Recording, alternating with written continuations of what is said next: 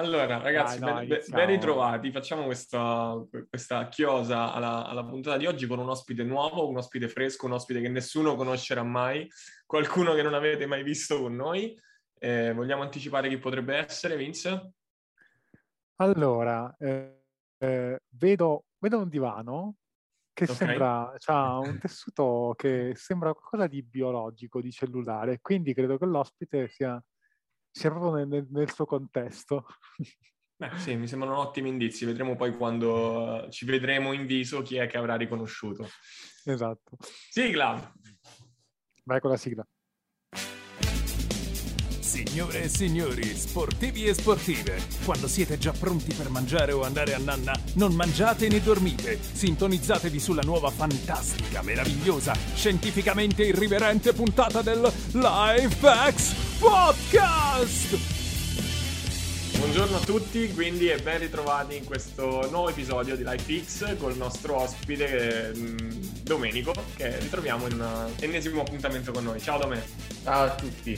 Ciao di nuovo e grazie di nuovo Domenico. Però è vero che il, il divano da qui almeno sembra qualcosa di cellulare, di, di, di, di biologico, di bio. Penso che sia sintetico come quasi tutto ormai.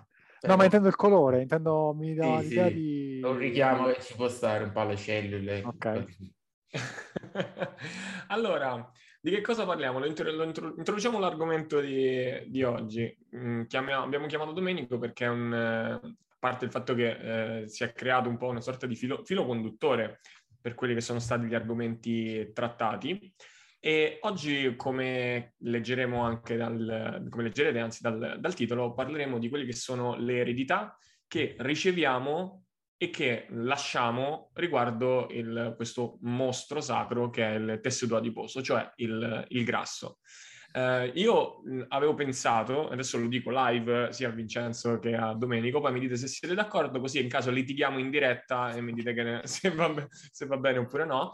Avevo pensato di strutturarla in questo modo, di eh, passato, presente e futuro, cioè eh, parlare del, avevamo già accennato in una puntata precedente, il cosiddetto set point, quindi perché eh, per alcune persone a parità di deficit calorico, se hanno un passato di sovrappeso, possono avere molte più difficoltà a perdere peso, al presente, che cosa fare per risolvere eh, fattualmente? Quindi una combinazione allenamento, eh, integrazione e, e, alimentazione, se ci sono strategie nella vostra esperienza che sono più o meno efficaci di altre, ma soprattutto una cosa nuova, ossia il futuro.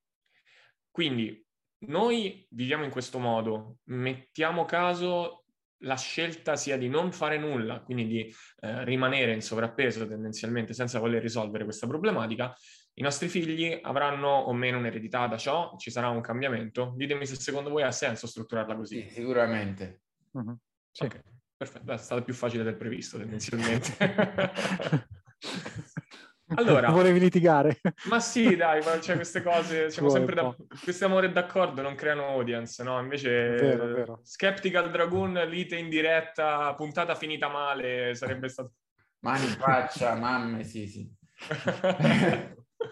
allora, Dome, vuoi com- comincerei da te tendenzialmente. Abbiamo già parlato in passato del set point. Ti va di fare un breve recap del che cosa sì. significa essere, avere un set point eh, sfasato, diciamo così? Set point è fondamentalmente una, diciamo che è un insieme di modelli che tendono a spiegare delle, delle evidenze che noi osserviamo. Non è una, diciamo, una regola biologica sacra 100%, ma è un insieme di modelli. Infatti vengono ogni tanto aggiornati, raffinati, eccetera. Comunque fondamentalmente il grosso è che um, con le osservazioni noi abbiamo visto che persone um, che hanno avuto un passato di sovrappeso um, sia di, nella loro vita che in eredità familiare, sia per soprattutto nello sviluppo, diciamo, dei primi anni di vita fino alla pubertà, che è un periodo critico, hanno in generale una predisposizione biologica maggiore a um, sviluppare sovrappeso e problemi di salute relativi al sovrappeso, l'obesità e via dicendo. Um, questo perché? Perché un, una, diciamo, zavorra di cattiva alimentazione sull'alimentazione sovrappeso nel passato, soprattutto in alcune fasi critiche dello sviluppo della persona, porta a, um, avere, sviluppare dei cambiamenti metabolici tramite meccanismi epigenetici, cioè regolazione del genoma, dopo magari spieghiamo meglio, che eh, fanno sì che si sia più predisposti quindi a cadere vittima delle, delle solite cause del sovrappeso. Attenzione, qui specifichiamo una cosa importante. Questo non vuol dire che per alcune persone la termodinamica non vale più, quindi si esce fuori dalla regola del bilancio energetico, eccetera. Uno che ingrassa e diventa sovrappeso è sempre perché ha un'assunzione cronica di calorie che supera largamente il suo dispendio e quindi è in surplus costante, per questo ingrassa. Detto ciò, eh, questa regola della termodinamica è sacra, è sempre rispettata in biologia, in, in fisica, in tutto nel nostro mondo. Perché queste persone eh, ingrassano più facilmente? Perché sono portate a essere in surplus calorico cronico più facilmente. Perché questo? Perché ovviamente uh, l'essere umano non è una macchina. Cosa significa questo? Che tutti spesso, soprattutto con la diffusione delle app contacalorie, si pensa che fondamentalmente tutti possono contare, è abbastanza preciso il conto e quindi se uno non vuole stare in surplus, non sta in surplus. Mm-hmm. Questo non è vero perché in realtà, a parte che anche a livello scientifico si sa che c'è la, la, sempre un errore di calcolo. Chi riporta quante calorie ha assunto, nella stragrande maggioranza dei casi lo fa a ribasso, mentre sovrastima quanto ha speso il suo livello di attività fisica. A parte ciò, noi siamo proni, proprio come esseri umani, a uh, fame, um, voglie, appetito e spesso um, chi ha determinate predisposizioni genetiche uh, mm-hmm. succede che fondamentalmente finisce per mangiare di più e mangiare cibi più palatabili, più calorici, in maniera totalmente inconscia, in, in momenti che, in cui non si aspetterebbe mai, e quindi fondamentalmente, anche se cerca di stare a dieta, di controllare quello che mangia e di non stare in surplus calorico, alla fine finisce per stare in surplus calorico per un mix di eh, consumo calorico ridotto, sempre per tanti motivi epigenetici e regolazioni, sono soggetti che fondamentalmente hanno un TDE abbassato, uh-huh. uh, consumano okay. meno con l'attività fisica, consumano meno a riposo, gestiscono diversamente il flusso calorico, eccetera, sia assumono maggior calorie. Quindi, uh-huh. fondamentalmente, in conclusione, per tante vie e meccanismi biologici, questi soggetti sono predisposti sia a livello metabolico sia a livello diciamo comportamentale a essere in surplus calorico cronico e quindi ad ingrassare e sviluppare sovrappeso. In pratica c'è un, un mix tendenzialmente che è un, un, circolo vizioso in cui allora, ti, io faccio un appunto, ma non è, non è questa la, la, la, non abbiamo scelto di essere quello l'argomento. Io ho sempre, in tutte le puntate l'ho sempre detto, io, per me la visione esclusivamente termodinamica del corpo l'ho sempre ritenuta in un pochino limitante eh, il pensare a mm, consumo 10, mangio 8 è finita, è finita lì, perché se da un punto di vista di sistema semplice uh, ha, ha, sicuramente senso, da un punto di vista di un sistema complesso, come hai detto anche tu, poi in realtà um, è, è, vero infine, ma il, il, deficit, come ci si arriva, è frutto di una marea di fattori, quindi riassumendo un pochettino, eh, il discorso epigenetico che citavi prima, effettivamente l'unico, secondo me l'unico approfondimento per farlo capire a tutti è... Uh, quando ci, ci diciamo la classica cosa, ho avuto genitori ipertesi o genitori con diabete, eh, ci sono delle variazioni nel DNA, dei, delle piccole sequenze che sono caratteristiche che possono portarmi ad avere una maggior predisposizione. Questo è un fattore, ipersemplificando, un fattore genetico.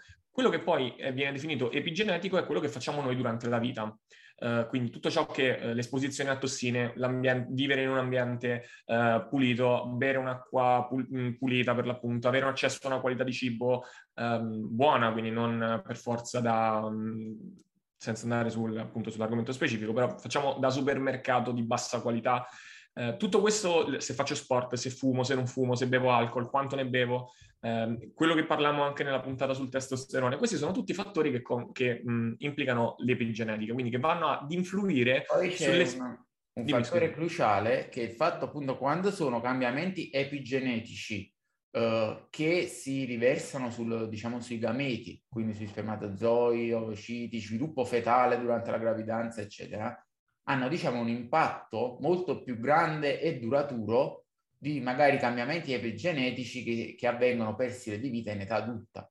E quello è il, grosso problema che magari approfondiamo dopo. È per questo che magari genitori che eh, quando concepiscono sono fortemente sovrappeso oppure hanno una vita sregolata con um, alimentazione sballata, privazione di sonno, consumo di sostanze, eccetera. Proprio durante il concepimento e poi la madre durante la gravidanza, queste cose avranno un impatto enorme rispetto magari a una persona che quando è completamente sviluppata e in età adulta eh, fuma, beve, diventa sovrappeso, eccetera. Perché il periodo dello sviluppo, del concepimento e dello sviluppo fetale è proprio cruciale. Infatti, eh, ci sono cambiamenti epigenetici e poi durante lo sviluppo fetale, che se la madre ha una sovralimentazione e sovrappeso, consuma sostanze, eccetera, incidono proprio sullo sviluppo degli organi del feto e, e, di tutta la regolazione genetica in momenti cruciali che poi ti resta per tutta la vita. Non sono cambiamenti epigenetici più, tra virgolette, superficiali e reversibili come uno che magari non fa attività fisica e fuma quando ormai è adulto. Certo, certo. Ok. Eh, allora, diciamo che ehm, eh, volendo ricapitolare, mi sento di fare un, un parallelismo, ok? Con, che so, prendiamo le pers- persone, eh, quando diciamo una persona che ha avuto successo nella vita perché è partita eh, da, una, da un ambiente buono, per intenderci, ok? è come Manuel quando facciamo io e te magari gli esempi, ah sì, gli imprenditori che nascono in Silicon Valley, grazie mm-hmm. al cavolo, lì praticamente sì, se c'hai un'idea certo. la fai facilmente, no? Quindi ambiente buono, tutto, uh, quindi genetica predisponente al successo e in più ovviamente un po' di sbattimento per farlo, però certo. eh, come dire il terreno è fertile, butti un semino anche a caso e nasce eh, una bella pianta. E poi chi invece nasce nel... non voglio fare... cose, non, in non dire zone, posto, esatto, in brutte zone. zone dove magari ha grandi idee, però per tutta la sua vita rimane limitato perché mh, quelle idee non possono, eh, non possono appunto uscire fuori come chi è nato fortunato. Mm, però ci sono quelli che poi possono sbattersi tanto, impegnarsi tanto, magari anche non per forza a ehm, diciamo, scardinare l'ambiente da cui sono nati, cioè impegnarsi così tanto da riuscire a scardinare l'ambiente, bensì cambiando ambiente. Mm-hmm. Possono anche fare questo, questo, questo passaggio qui. La cosa riportata su genetica, epigenetica, eh, partenza dall'infanzia al, o dal, diciamo, dal grembo materno e poi l'infanzia, certo. la vedo più o meno in maniera simile. Cioè chi nasce con la camicia, eh, tu, Manuel, anche tu, Domenico, mi sembra siete due eh, geneticamente forti a livello di composizione corporea, ok? Io sono quello scarso che se... se, se Dicono tutti così, è colpa della genetica. Dai. Esatto, fammelo dire. Eh, che però effettivamente ho fatto il passaggio e mi sono impegnato e ho raggiunto certi risultati. Quindi ehm, partivo magari da una situazione in cui tendevo a essere eh, grassottello, a mangiare di più perché andavo verso certi alimenti, a fare poca li- attività fisica estera e magro. Certo. Ho, cer- ho, cercato di cambiare questa cosa. Diciamo che una persona che si trova in una situazione sfortunata inizialmente mh, deve metterci un impegno maggiore, secondo me, però non vuol dire che poi non possa cambiare la situazione andando proprio a modificarsi, nel senso che eh, riesce a invertire un po' quello che, da cui era partito. Il, il non a invertire, ma a, a Invertire magari è un po' esagerato. Invertirlo il, è troppo, Il discorso di fondo è giustissimo, cioè il, i principi, il senso è quello. Però ti posso fare anche il mio stesso esempio. Io in realtà sono stato abbastanza sovrappeso, diciamo, da ah, okay. piccolo fino ai 13-14 anni, quando poi ho iniziato sport, alimentazione, eccetera, in maniera molto maniacale. E io, per esempio, ad oggi sono ormai anni che fondamentalmente mi alleno con i pesi tutti i giorni, l'alimentazione è sempre molto sistemata, i sgarri non sono molti, fortunatamente non, sono un super appassionato della socialità culinaria da questo punto di vista. E, e, della e... socialità o della, socia- della socialità o della socialità? O socialità culinaria, cioè non, non, non muoio dalla voglia di andare a mangiare fuori continuamente. Ah, ok. e riesco a ottenere discreti risultati mantenendo questo stile di vita. Ma io, vedendo anche tante persone con cui lavoro, perché ho seguito centinaia di persone negli anni, maggior, non dico la maggior parte, però davvero tante persone con lo stesso livello di impegno per lo stesso numero di anni che ci metto io, ottengono molti più risultati. Così come per esempio ti posso dire che allenandomi praticamente tutti i giorni in palestra, con un paio di partite di, calce, di calcetto a settimana, intorno alle 2200 calorie al giorno, io mantengo 85 kg. Quindi mm. voglio dire, vuol dire che il mio TDD geneticamente non è che sia così alto, no, perché ci sono persone che stando sul divano non facendo nulla, mangiando le stesse calorie, sono più leggeri e perdono peso. Quindi questo, no. punto, questo secondo me è un punto fantastico, Dome. Allora, ti dico la, a, a, proposito di non fare i fighi sul proprio lavoro, io ti dico, posso aver seguito quante persone vuoi, ma io vedendo un fisico come il tuo, adesso, adesso, adesso ti, vi spiego perché secondo me hai evidenziato un punto chiave di questo discorso. Vedendo un fisico come il tuo adesso, io anche come Vincenzo non avrei mai detto che tu avessi avuto questo passato. E, e, questo è un punto chiave anche che abbiamo affrontato in altri discorsi, no? perché tu adesso potresti venire a dire tutti potete essere come me, eh, basta poco. In realtà tu sai l'impegno che ci è voluto per arrivare e quanto è fine, tra virgolette, quella linea che ti permette di mantenerti in forma rispetto a ingrassare.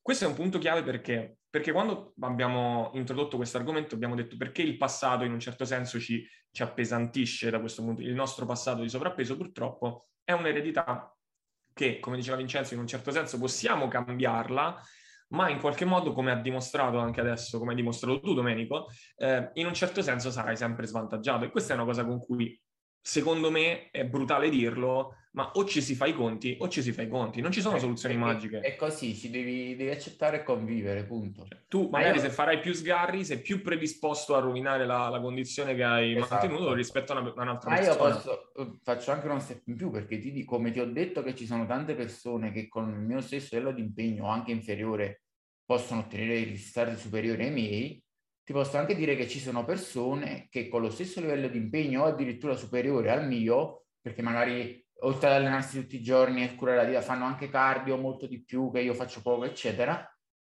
eh, hanno risultati inferiori perché certo. partono da un punto, diciamo, biologico, genetico e di potenziale ancora più basso. Ok, come mm-hmm. altri partiranno da un punto più alto. Certo. Quindi certo. da questo punto di vista è cruciale, come abbiamo detto nell'episodio sulla genetica, che passi il messaggio che comunque ognuno ha il proprio passato, il proprio presente e il proprio potenziale biologico, deve lavorare con quello fondamentalmente. Certo, tutti certo. migliorano, cioè tutti dal proprio punto zero passano a 1, 2, 3, 4, ma nessuno dal, può, diciamo, sconvolgere il, mm-hmm. il, proprio potenziale se parte da zero, arrivare magari a 10 eh, certo. è molto molto difficile, rarissimo, addirittura rarissimo anche eventualmente u- utilizzando diciamo aiuti esogeni, sostanze. Eh, su questa cosa inserisco una, eh, una parentesi. Diciamo che sono d'accordo quasi al 100% sul fatto di non poter, prima infatti sono sbagliato sul termine, invertire la situazione,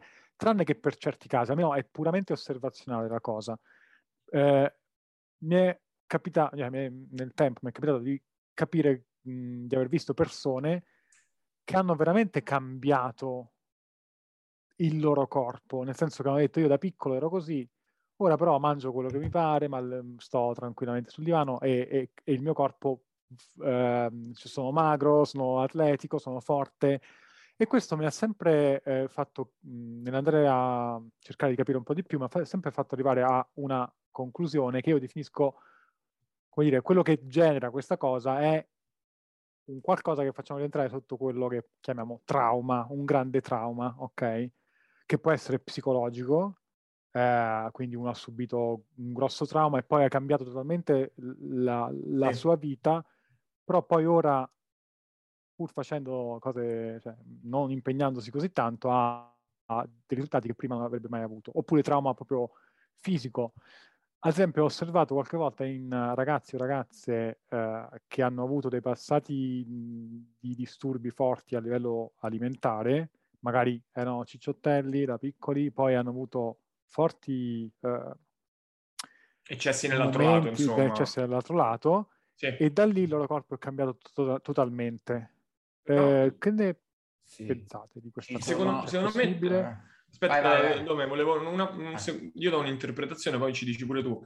Um, probabilmente in realtà secondo me si allinea un po' a quello che ha detto Domenico perché um, almeno a meno che Domenico non abbia diciamo uh, frequentato tipo stanza dello spirito e del tempo la palestra mh, quello che ha descritto lui è un approccio comunque sano di impegno ma sano alla palestra al, e al miglioramento fisico. Poi correggimi se sbaglio Dome però mh, effettivamente quello che dici tu è una mediazione ossia ho avuto un sovrappeso da bambino, un sovrappeso infantile, sono passato un eccesso opposto, magari anche di stare fortemente sottopeso, ho strecciato quella molla biologica, poi magari la, la, la fusione fra le due cose mi porta ad avere un, un qualcosa che è similmente naturale, come chi, chi ad esempio da, eh, da un passato di sovrappeso comincia ad allenarsi non un'ora e mezza tutti i giorni, ma tre, quattro ore al giorno, stando in deficit calorico per anni, non per, eh, per mesi,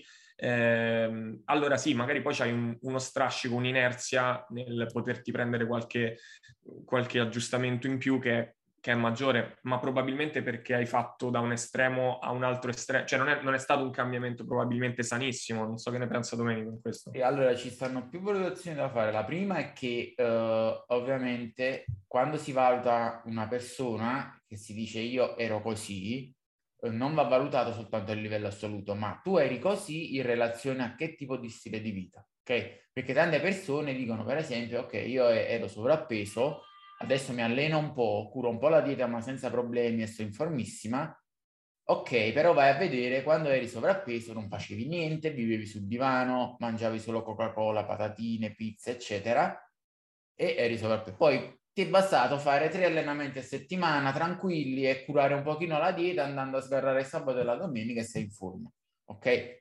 Perché questo? Perché la tua condizione, diciamo, scarsa di sovrappeso iniziale non era data da una genetica, non era data da una predisposizione biologica, era data da uno stile di vita completamente sballato, devastante, che anzi magari dimostrava anche una buona genetica perché facendo uno stile di vita totalmente folle, tu magari eri, eri un po' sovrappeso, ma non eri obeso, non avevi sviluppato patologie cliniche importanti, cioè, mentre altre persone a di stile di vita magari erano veramente obesi. Quindi questo è un punto cruciale. Uh, altro punto è che um, quando parliamo, per esempio, tu hai detto passiamo da un eccesso a un altro, da sovrappeso si passa a quasi anoressia, sottopeso e cose del genere. Uh, spesso che succede? Succede che le persone che uh, hanno avuto questi periodi di disturbi del comportamento alimentare o comunque estremismi e simile, poi dopo passano a un approccio meno estremo rispetto al loro eccesso, ma che comunque rispetto allo stile di vita comune alla persona media è a un livello di impegno clamoroso, ok? Perché magari uno dice allora, io ero sovrappeso non facendo niente, ma stando sul divano a mangiare Coca-Cola e patatine.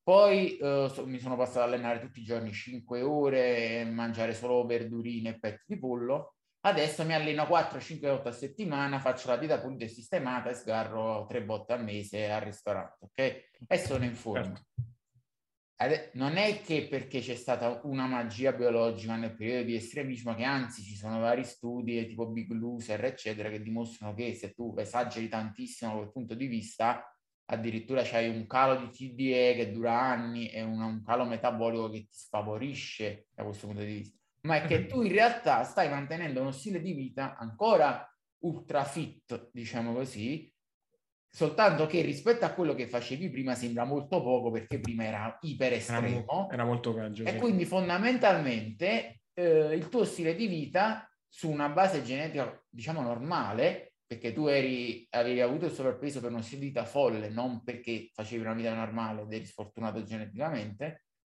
eh, ti dà ancora dei buoni risultati. Quelle persone in realtà se davvero tornassero a fare quello che facevano all'inizio, cioè nulla con vita sregolata, eccetera, tornerebbero quasi sicuramente di nuovo in una pessima composizione corporea. Eh, ora, vabbè, forse magari ci dilunghiamo troppo, giusto per... Eh, ho capito, eh, pun- io includo la parte, diciamo così, di, di, stile di vita, ho incluso nel, nel parlare prima, quindi la psicologia, il comportamento, se vogliamo, nella stessa cosa, ok? Cioè, mh, che so, il ragazzino cicciottello da piccolo, non, non, te lo immagini che poi quando cresce ci abbia lo stile di vita buono, a meno, a meno che magari non cambia qualcosa. Sì, sì, ok, vabbè, comunque... Che, che, poi è vero, perché ritorniamo al discorso di prima, noi non siamo macchine, l'aspetto psicologico è fondamentale, quindi se un trauma, un periodo tragico, quello che è, ha portato, diciamo, a dei cambiamenti psicologici costanti che ti porti per tutta certo. la vita, che ti portano a allenarti sempre, non lasciarti mai più andare certo. completamente, eccetera, ovviamente questo avrà un riscontro pesantissimo sulla composizione corporea. Certo. Da questo punto di vista è vero. Diciamo invece andiamoci con i piedi di piombo a dire che un periodo di, estre, di estremizzazione, di allenamento, dieta, eccetera, ti porti un cambiamento biologico nel mhm. corpo, mm-hmm. per cui poi tu hai la vita facile, perché non è così, anzi spesso addirittura il contrario. L'estremismo mm-hmm. ti porta a un metabolismo, tra virgolette, che quasi va in perenne fase difensiva, sì. quindi ti ostracizza poi da questo punto di vista invece che aiutarti. Okay. Io penso, ripeto, che mh, mm, però eh, allora, a onore del vero mi è capitata, questa è una discussione secondo me un po' più teorica, a me è capitato una volta sola quello che diceva Vince, di vedere una persona che ehm, però a parità, parliamo proprio a parità di anni, eh, obesità, in, obesità parliamo non sovrappeso, infantile fino al liceo, trauma effettivo di un problema amoroso, cambio completo di vita, CrossFit sei volte a settimana, eh, programmazione in seguito da, da competitor, eh, adesso fisico statuario, non si direbbe mai che è pesato più di 100 kg, ma mai è riuscito anche nel riassorbimento cutaneo, la pelle è ritornata, ci sono voluti molti, molto, molto, molto tempo. Ehm, effettivamente è una persona che, cioè, a parità di 5 anni d'obeso, 12 anni di allenamento matto e forsennato, sicuramente in qualche modo, come dice Domenico, c'è effettivamente una predisposizione. Le oscillazioni sono state poche perché sostanzialmente sono state due, eh, però eff- essenzialmente riesce magari a farsi l'aperitivo in più, solo che come dicevi eh, giustamente non è, non è, l'eccesso di prima, quindi è una libertà che in un certo senso è maggiore, ma allo stesso tempo se poi l'andassimo a quantificare sarebbe poco. Io una, una, cosa che temo di più riguardo all'influenza del passato, e poi ci colleghiamo al presente, andiamo a parlare di, di pratica, è um, quel, quel, concetto appunto del deficit calorico, ok?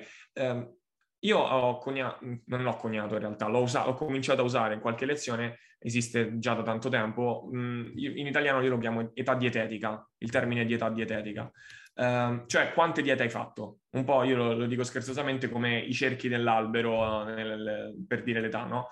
Um, mi è capitato molto, molto più spesso di vedere soggetti apparentemente normali, normopeso, che fanno difficoltà a perdere peso, di cui mi fido anche, non, non tantissimi, ma che sembrano proprio sinceri nel dire faccio fatica a perdere peso, va a fare un, un'insulina e una glicemia e trovi degli indici OMA elevatissimi. Eh, quindi tu dici, ma perché non è diabetico? Ma perché c'è questa... So, è come se fosse una, un nuovo tipo di malattia in un certo senso, non, ehm, una, una, ipersensibilità al cambio di, di, variabili, tale per cui il corpo in realtà dal suo punto di vista diventa molto resistente, eh, ti desensibilizza al carboidrato per proteggerti da questo scarico di carboidrati, poi faccio la Ducan, poi faccio la, eh, l'Atkins, poi faccio la metabolica, poi tra un anno riprendo peso e mh, ci troviamo ad oggi e probabilmente anche più in futuro con dei corpi che sono sempre più resistenti al, alle variazioni caloriche, che in realtà è un adattamento, nel nostro caso diventa un adattamento negativo. Sì, è un non poco, so. diciamo, quello che uh, uscì da quegli studi che ti avevo citato prima, tipo Big Loser, eccetera. Sì, Nel senso, sì, più, le, più le persone vanno in cicli di prendo, metto peso, prendo, perdo, prendo, perdo, prendo, perdo, più diciamo il metabolismo uh, sviluppa degli adattamenti atti sempre di più alla conservazione e quindi a uh, ostracizzare le, le, nuove perdite di peso. Eh, questa è una cosa, un concetto anche in generale che secondo me si conosce poco, eh, ma che va molto diffuso soprattutto nella diet culture, perché ormai noi siamo in piena diet culture, cioè tutti quanti parlano, faccio la dieta, poi perdo peso, poi lo rimetto, è normale il lockdown aver messo 15 kg, poi li perdo, eccetera, eccetera. In realtà ogni volta che tu prendi peso, poi lo perdi, soprattutto se considerevole, non torni mai come prima, perché ogni processo, ogni dieta, ogni grossa perdita di peso si porta dietro degli adattamenti metabolici, epigenetici, eccetera, eccetera, eccetera, che ti restano. Uno, due, tolte persone, diciamo che fondamentalmente fanno praticamente il bodybuilding eh, amatoriale, ma comunque curano al massimo la propria massa muscolare continuamente, quando mm. uno mette tanto peso e poi lo perde, eh, non torna mai come... Cioè se tu eri 80 kg, diventi 100, poi torni a 80 kg, non sono gli stessi 80 kg. Quasi certo. sicuramente dopo c'hai meno muscolo, più grasso, più infiammazione, TDE più soppresso, perché tanti adattamenti, eh, endocrinno un po' più soppresso e via dicendo. Quindi oggettivamente stesso peso, stessa altezza, non stessa composizione corporea, non stesso quadro metabolico ed ormonale. Quindi ogni volta che uno fa questi cicli di dieta metto perdo peso, tra virgolette, va a peggiorarsi questa situazione, quantomeno se non ehm, diciamo, abbina tutto ciò ad un vero e proprio diciamo, percorso di bodybuilding, nel senso di curarsi al meglio possibile la massa muscolare e il metabolismo tramite allenamento e strategie dieteti- dietetiche molto molto mirate. Ok. Um, andiamo a, a, cercare di capire come diciamo, formulare delle, delle, soluzioni, diciamo così, per chi effettivamente potrebbe aver fatto, uh, ha tanti anelli al, al, dire, al, suo albero, al suo tronco, no? tante diete, tante, tante diciamo, oscillazioni. Mentre parlavate, per aggiungere una parentesi, mi è venuto in testa, ho detto perché cioè, questa cosa è buona in termini evoluzionistici, nel senso che carestia, discesa, perché il nostro organismo rimane fermo e cristallizzato in quella situazione, quindi siamo eh, evoluzionisticamente in vantaggio. Poi ho pensato però perché Mhmm, perché poi effettivamente non abbiamo il fisico come l'uomo primitivo, che immagino che non era, che non era sovrappeso? Certo. Perché effettivamente cioè, la differenza poi la fa anche la disponibilità del cibo nel momento in cui non sei più a dieta mm-hmm, e ti, certo. ti, ti, smolli, ti, smolli e, lasci stare e via. Eh, quindi a partire da questo, come primo consiglio, quale potrebbe esserci secondo voi? Il mio, lo dico così in maniera veloce, potrebbe essere appunto quello di, anche se uno si rompe le scatole, perché può succedere di uno, uno fa delle cose molto specifiche, molto avanzate e poi dice non, non ce la faccio, ho sbagliato, non, era, non, riesco a tenere il mio stile di vita. Anche se uno si rompe le scatole, secondo me ehm, dovrebbe avere una strategia di un paracadute, diciamo così, dire ok, questo è l'approccio strong, questo è quel che facevi prima di stare sul divano e tutto il resto, c'è un approccio intermedio che significa che non fai 100, ma non fai neanche 0, però perlomeno eh, eh, non dai al tuo corpo la possibilità di recuperare ancora di più forte del, degli adattamenti che, che, gli hai fatto creare. Uh, gli hai fatto creare. Va, va, lascio la palla a voi. Prego Domenico, dimmi quali sono, visto che passiamo al blocco del presente, quindi hai la persona con queste difficoltà, secondo te quali consigli daresti? Allora, si deve fare un, diciamo, un profilamento del un profilo psicologico della persona in realtà. Comunque, di, mettiamola così, una persona veramente motivata che dice basta, io voglio avere un cambiamento e avere risultati seri, diciamo che l'approccio non è troppo politically corretto, nel senso la prima cosa per esempio è eh, tu devi limitare l'ambiente obesogenico. Che vuol dire limitare l'ambiente obesogenico? Banalmente, ad esempio, in casa non devi tenere cibo iperpalatabile che ti porta a bingiare, ok? Se tieni una crisi di fame e c'hai solo fesa di tacchino e broccoli, non mangerai 5.000 calorie di fesa di tacchino e broccoli. Se c'hai le gocciole e le patatine, eccetera, sì. Quindi la prima cosa è che le tentazioni non si vincono, vincono, vincono sempre le tentazioni, la forza di volontà, questo sarà magari l'argomento per un altro podcast, ma in realtà non esiste, c'è una risorsa metabolica come la fatica muscolare o altro, si esaurisce ad un certo punto e tu sei completamente succube e non puoi regolare più le tentazioni. Quindi vanno eliminate se vuoi fare le cose seriamente, non vanno tenute tanto resisto o la disciplina, non esiste. Elimini quindi l'ambiente obesogenico e ciò che ti porta a bingiare esageratamente e ti gestisci lo stile di vita, allenamento, socialità, eccetera, in modo tale che sia coerente e ti supporti nel tuo percorso. Faccio anche un altro esempio, sempre poco politically correct, però purtroppo se uno vuole risultati ed è sfortunato dal punto di vista di passato, eredità e biologia, c'è poco da fare. Se tu hai un circolo sociale in cui tante volte a settimana si esce e si fa convivio con il cibo, perché esci con gli amici e vai a prendere il cornetto, l'aperitivo, la pizza, il ristorante, tu non andrai mai al ristorante e loro mangiano la pizza e tu mangi pollo con le verdure. È impossibile, cioè lo fai una volta, due volte, la terza volta ti fai fuori 10.000 calorie di panozzi, pizze, eccetera, eccetera.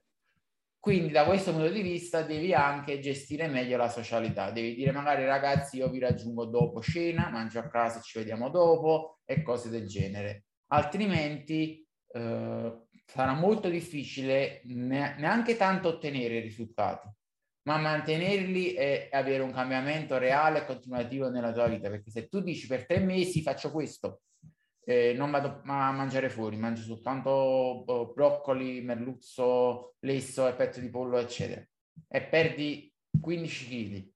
Poi dopo torni come prima, torni a comprare le gocciole e tenerle nel mobile, torni ad andare fuori a mangiare la pizza due volte a settimana e non fa niente, sciamo, mi prendo la birra, mi prendo il cornetto, eccetera, torni come prima perché la regolazione delle tentazioni da questo punto di vista non lo puoi avere. Questo diciamo è la grossa sfera comportamentale psicologica, poi dopo magari parliamo proprio più di qualche strategia pratica, tecnica, dietetica, cioè quando uno ha deciso di fare queste cose, poi che dieta che allenamento reale applica in questo contesto per ottenere risultati.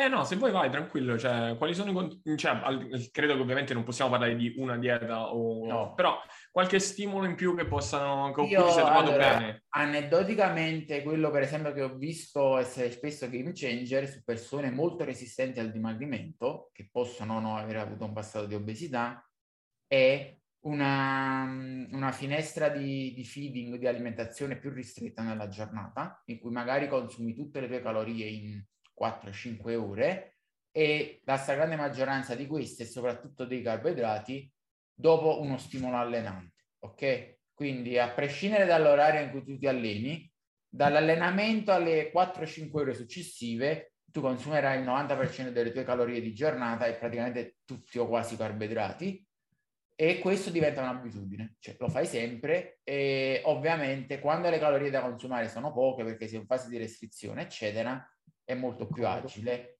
E quando sono superiori, perché può essere una fase di bulk o altro, può essere valutabile, magari si può allargare un po' la finestra da 4 ore a 6 ore e aggiungere un pasto. Uh-huh. Però fondamentalmente ho visto questo essere un game changer da, da due punti di vista. Uno c'è un razionale, diciamo, nutrizionale, biologico sul partizionamento, lo stimolo dell'allenamento sul partizionamento calorico, e la predisposizione a utilizzare i nutrienti più verso il tessuto magro che quello grasso, eccetera.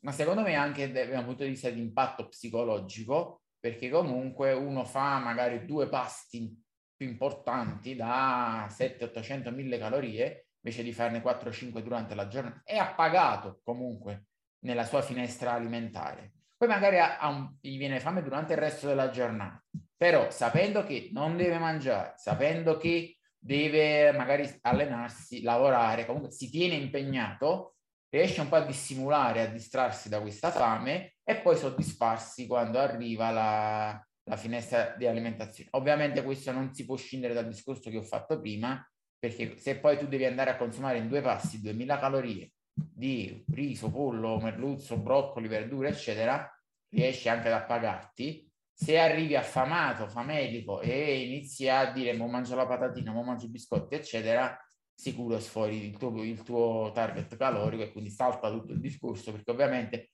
questo va, cioè si costruisce sopra ma non prescinde dal discorso termodinamico e del bilancio calorico. Ok, ok. Invece da, dal punto di vista, prima di, di andare sul, sull'ultima Um, sull'ultima parte, diciamo, sul, un accenno sul futuro, quindi sui nostri e sui figli. Una, un, qualcosa che riguarda l'allenamento specifico, quello con cui ti sei trovato meglio, per esempio adesso visto che si comincia, si com- cioè non è che si comincia, è come se fosse delle mode periodiche, ma in tutto alla fine è così, si riparla molto del concurrent training, quindi mescolare lo stimolo e endurance con la potenza, cioè c'è qualche cosa che ti sentiresti di raccomandare a partire dalla frequenza sì allenante? Allora, prima, prima, allora, come discorso generale, l'allenamento, diciamo, di bodybuilding fatto bene, non, non ci sono cazzi, cioè, nel senso, eh, tu devi... Democratico, democratico. Devi stimolare direttamente in maniera specifica i muscoli, devi consumare le risorse energetiche dei muscoli, devi dare uno stimolo per far crescere i muscoli, perché se tu fai qualcosa che fai fatica però in realtà è una fatica sistemica, non ci sta questo lavoro metabolico dei muscoli reale effettivo, l'effetto di partizionamento calorico, la sovraespressione del GLUT4, il consumo del glicogeno muscolare non avviene, quindi perdi tutto l'effetto di cui abbiamo appena parlato, di sfruttare questi fattori nella finestra alimentare. Quindi uno, allenare veramente il corpo, quindi muscoli, le, le, sfruttare, consumare più risorse energetiche possibile dei muscoli che per esempio ricordiamo sempre che il glicogeno muscolare è nei muscoli, viene usato solo dai muscoli che lavorano e quindi se tu non lo consumi lui la resta, se la resta non c'è bisogno di ricaricarlo e non c'è l'effetto di partizionamento calorico. Detto ciò, posto che uno persegue questo tipo di allenamento di pura composizione corporea, la frequenza, nella mia esperienza, è il parametro più importante per chi è metabolicamente sfortunato. Cioè, limitare il più possibile i giorni di completo divano, io li chiamo. Cioè tu non devi avere giorni in cui metabolicamente non fai nulla, ok? Quindi ti alleni con i pesi per il discorso dello stimolo diretto, come abbiamo detto, quasi ogni giorno, che non vuol dire tre ore al giorno in palestra, può voler dire anche 40 minuti intensi, fatti specifici e con intelligenza. Uh, però sempre perché ogni allenamento è anche sia un'esperienza didattica che uno stimolo metabolico e epigenetico, quindi è importantissimo darli continuamente. E poi ehm, appunto avere un'ideale gestione rispetto al proprio stile di vita dell'attività aerobica. Che vuol dire? Che vuol dire che se tu fai 10-15 mila passi al giorno di stile di vita per lavoro, spostamenti, eccetera, magari puoi anche evitare il cardio. Se tu oltre ai pesi, praticamente poi sei ultra sedentario, devi inserire qualche forma di aerobica, che può essere sport se ti piace, vai in piscina, vai a giocare a calcetto, a padel, a tennis, quello che vedi, un paio di volte a settimana, oppure ti fai la tua oretta di pesi e poi ci metti 30 minuti di camminata in salita, per esempio. Ok? Sempre con una buona frequenza, perché diciamo che queste persone più sfortunate o comunque più svantaggiate a livello biologico eh, hanno bisogno di stimolo costante perché io le chiamo sono delle macchine omeostatiche, cioè hanno un metabolismo incredibilmente resiliente e adattativo che rapidamente diciamo trova le contromisure allo stimolo soprattutto alimentare che tu dai. Quindi se tu non stai sempre lì a dare uno stimolo ormetico in continuazione, quello diciamo si, si abitua, si adatta, che poi adatta spesso vuol dire eh, abbassare la qualità della vita, perché l'adattamento passa da basso tiroidea, basso gli ormoni esatto. sessuali, eccetera, eccetera. Quindi tu consumi meno perché sei meno performante, perché hai meno vitalità. Quindi per evitare tutto ciò ed evitare anche di mangiare troppo poco veramente, uh-huh. eh, c'è bisogno di una grande frequenza di stimolo ormetico che in questo caso è dato dall'allenamento, sia muscolare che aerobico in pratica una varietà perché comunque da un, mm, dato per assunto per tutto quello che abbiamo detto che chi è stato in sovrappeso per, ehm, nei momenti cruciali in cui il corpo va a prendere le misure per il resto della vita tendenzialmente ehm, è molto importante mantenere un, un, movimento attivo cioè la parte di consumo perché la parte di, diciamo la parte di consumo che viene dall'esterno l'esogeno perché quello interno sarà sempre tendenzialmente verso un risparmio energetico eh, faccio solo una, una, chiosa, non è una precisazione perché alla fine hai già detto tutto. Eh, secondo me è ancora più importante di come l'hai già stressato tu dire che il discorso del focalizzarsi sul perché hai detto bodybuilding, l'hai detto per un motivo molto specifico che per te è scontato, ma eh, se io faccio tennis con lo scopo di essere bello esteticamente è un'altra cosa. Io sicuramente quello che è importante è fare movimento in generale, perché fare movimento va a compensare un pochettino questo metabolismo e il risparmio energetico. Se poi parliamo però di risposta estetica, che è comunque più complicata, in quanto parliamo di depositi di grasso che sono spesso stratificati e spesso poco ricettivi, con bassa circolazione, un aumento di un, un, determinato tipo di recettore che li rende sordi al dimagrimento, devo andarci a lavorare con uno, scopo, con uno sport il cui scopo finale è l'estetica, non con uno sport il cui scopo finale è fare punti o fare il minor tempo possibile. E aggiungo ancora di più, perché infatti ho detto bodybuilding fatto bene, perché quello che vai a fare sia come esecuzione che scelta degli esercizi è molto importante. Ti faccio un esempio banale, se uno fa uh, esercizi di potenza tipo uh, push-up pliometrici o uh, esercizi della pesistica olimpica e cose del genere, anche trazioni iperesplosive e cose simili, genera una fatica incredibile perché noi sappiamo che l'effort è funzione anche dell'intent e dell'accelerazione. Se tu prendi un carico basso, lo acceleri il più possibile, la tua percezione di effort, di fatica è molto, molto forte, ok? Però in realtà non è che hai consumato così tanto a livello muscolare e metabolico, perché hai avuto un gesto molto veloce, di breve durata, con una contrazione iperrapida, che non è che hai consumato così tanto. Così come se vai a fare poche ripetizioni di stacco da terra pesante, tu dopo vuoi solo fare la doccia, ti senti distrutto, ma non è che hai consumato così tanto, come se invece ti vai a fare una leg press, una leg extension, una delle spinte, eccetera, controllate, lente, in cui focalizzi. Proprio, cioè il tuo obiettivo dell'esercizio è la fatica muscolare, è così che consumi, così che vera... questo è, tra virgolette, bodybuilding fatto bene, cioè il focus è io mi sto allenando per consumare e stimolare i muscoli, non mi sto allenando per spostare i pesi, per avere la prestazione, eccetera, il focus è organico. Ok. Eh, andiamo, verso, diciamo, il fu- andiamo verso il futuro. Nel senso, ovviamente ritorniamo a un approccio un po' più teorico, perché altrimenti saremmo in grado di prevedere il futuro, però come eh, possiamo migliorare tutto questo per quello che vi per chi verrà dopo, nel senso anche un genitore, diciamo così, come può mh, rendersi conto di quello che sta facendo lui o lei su se stessa o se stesso, che poi eh, va a migliorare o peggiorare quello che è nei suoi figli e come, cosa possiamo dirgli o dirle? Sì, allora, evidenze relativamente recenti, diciamo, negli ultimi dieci anni, mostrano come il sovrappeso uh, i soggetti sovrappeso, soprattutto obesi, più è grave l'obesità, più è diretto questo effetto, portano dei cambiamenti epigenetici uh, marcati sui gameti, spermatozoi nel caso dei uomini, ovociti, eccetera, e eh, poi durante la gravidanza il, peso della madre e il, l'alimentazione della madre, sulle diete della madre, ulteriormente eh, produce effetti epigenetici sul, fese, sul feto e sviluppo. Cosa significa tutto ciò banalmente? Padri obesi, sovrappeso, producono uh, spermatozoi e quindi poi figli che sono molto più predisposti a malattie, diciamo, cardiovascolari, sovrappeso e tutto ciò che è relativo.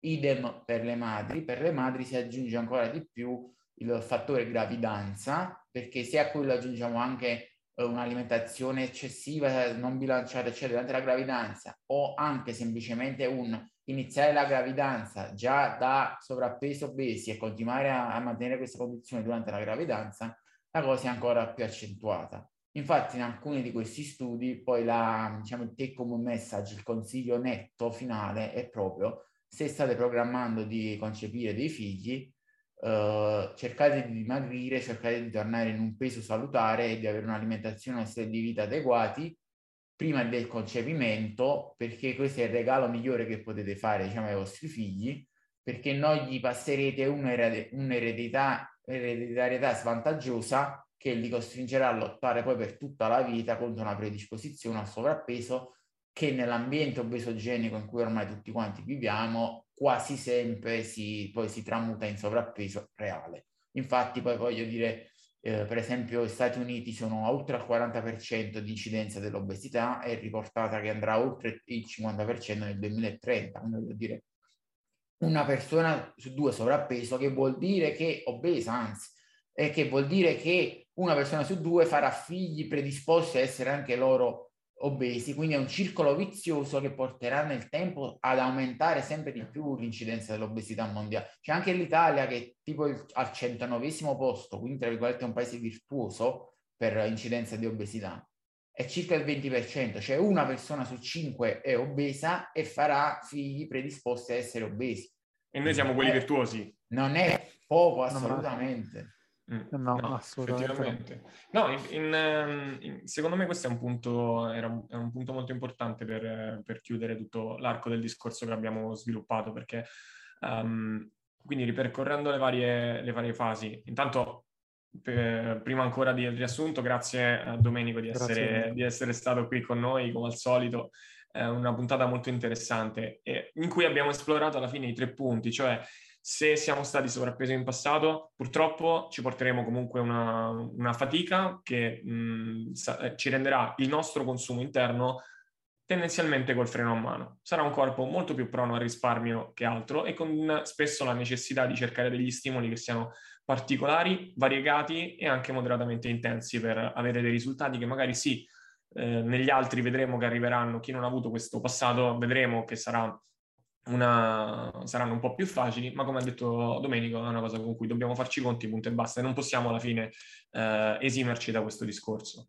Uh, Domenico ha parlato anche di alcune espressioni pratiche di quelle che possono essere delle soluzioni sia dietetiche che eh, di allenamento per aggirare questo problema. E una cosa molto importante è se non lo vogliamo fare per noi, facciamolo per i nostri figli, cioè dare in un, in un contesto in cui tendenzialmente um, tutto rema per farci diventare sempre più sovrappeso, dare al nostro, alla nostra prole in generale, figlio o figlia, un corredo che possa armarlo a combattere questa, eh, questa situazione nella maniera migliore possibile, sicuramente è un ottimo regalo. Quindi abbiamo chiuso anche col messaggio qualcuno pensi ai bambini. Quindi eh, grazie ancora Domenico di essere stato nostro ospite, come sempre. Grazie a voi, sempre un piacere. Grazie, e grazie a tutti per chi ci ha ascoltato fino adesso. Come al solito ci trovate in tutti i formati possibili e immaginabili, da YouTube, Spotify, Apple Podcast e così via. Se ci volete supportare il classico mi piace e la condivisione degli episodi. Quindi per oggi è tutto, alla prossima puntata. Ciao a tutti. Grazie, ciao ciao. Ciao.